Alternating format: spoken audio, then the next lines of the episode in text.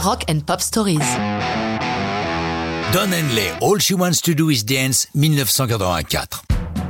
Un album pouvait-il trouver meilleur titre pour mettre fin à un groupe que The Long Run, le dernier des Eagles en 1980 Cette séparation va durer 14 longues années et pendant ce temps-là, que peuvent faire des musiciens? De la musique bien sûr. Et Don Henley, batteur, chanteur et fondateur du groupe, entame une carrière solo. Il commence par prêter sa voix pour un duo avec sa chérie du moment, Stevie Nicks, une des voix de Fleetwood Mac. Leur chanson Leather on Lace fait un joli top 10. Le premier album solo d'Henley, I Can't Stand Still, ne fait pas d'étincelles. Avec par contre un single, Dirty Laundry, qui se vend à un million d'exemplaires et se classe numéro 3 aux États-Unis. Avec l'album suivant, Building the Perfect Beast, Henley va retrouver des classements dignes de son statut de légende vivante. Pour ce disque, Don s'entoure de ses amis dont plusieurs membres des Headbreakers de Tom Petty, avec qui il co-signe certaines chansons du disque.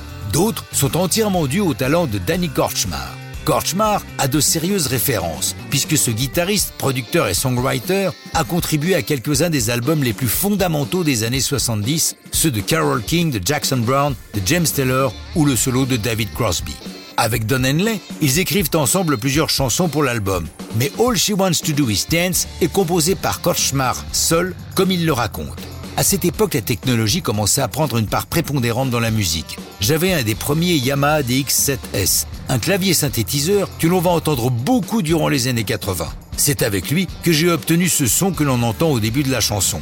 J'avais le groove et la musique que j'avais faite chez moi. Le lendemain matin, en me levant, j'ai trouvé tout le texte. Il ne m'a fallu que 20 minutes pour le boucler. Tout s'est passé vraiment vite. Les paroles lui sont inspirées par deux livres. Le Great Gatsby de Scott Fitzgerald, avec, dit-il, ses couples riches indifférents à ce qui se passe autour d'eux.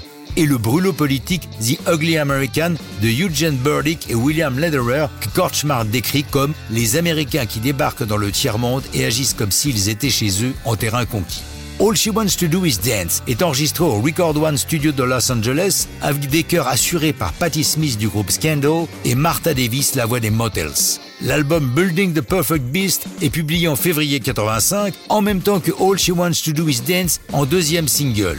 Il a été précédé par une autre chanson parue le 26 octobre 84 et qui a fait un carton, The Boys of Summer. Mais ça, c'est une autre histoire de rock'n'roll.